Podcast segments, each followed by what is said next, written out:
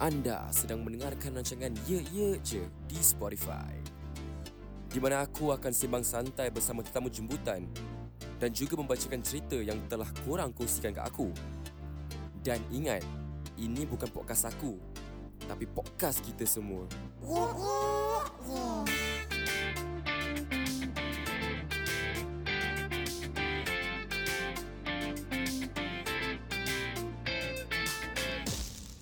Alright, so kembali lagi kita dalam rancangan PSO Bash bersama Dianalism. Dia buat punya mulut sendiri.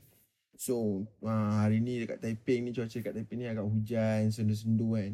Aku buka lah apa yang tengah trending dekat apa YouTube sekarang.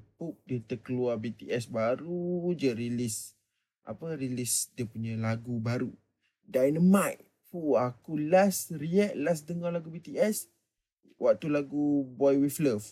Lagu tu dengan Hellzy kan. Aku yang tak minat BTS ni, yang memang tak pernah dengar, sejujurnya tak pernah dengar pun BTS ni, terus aku minat terus dengan BTS waktu keluar lagu Dynamite pula. Keluar lagu Boy With Luv pun, okay, aku hafal dia punya step. Oh na na na, oh na na na, aku hafal semua, serius lah. And lepas tu aku tengok video klip dia pun, aku suka colourful semua kan. Lagu tu aku macam Okay BTS ni best lah kan. Sampai boleh buat show dekat US satu lagu tu je. And silap, kalau tak silap step sikit boleh buat world tour satu lagu je. Crowd dah gila babi dah crowd. And memang yang tu penangan Boy With Luv lah. So untuk Dynamite ni aku tak dengar lagi. So jom sama-sama kita dengar lagu daripada BTS, Dynamite.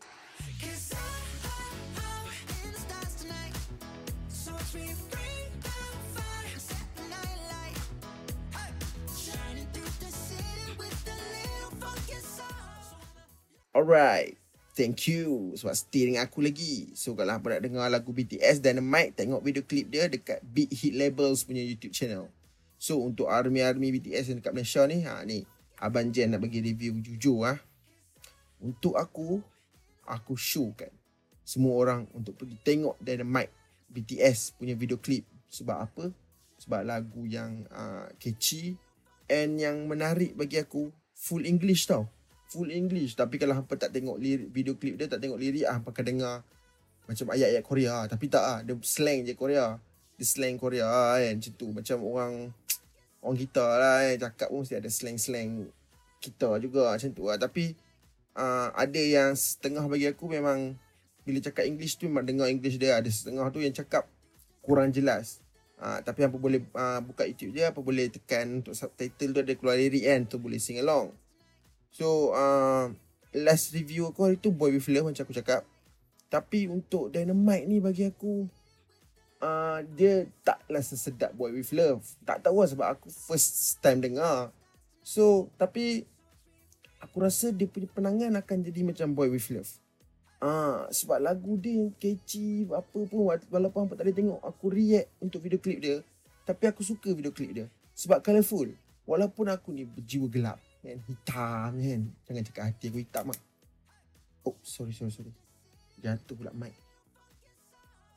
Okay. Right. Jangan cakap hati aku hitam. Tapi macam mana cakap bila hampa tengok colourful ni, dia punya colourful tu, silap hampa pun boleh hampa pun boleh suka dengan dia punya mainan colour tu. Sebab dia taklah macam orang cakap macam mana terlampau colourful kau-kau. Dia macam buat blur-blur sikit macam tu lah, tak silap.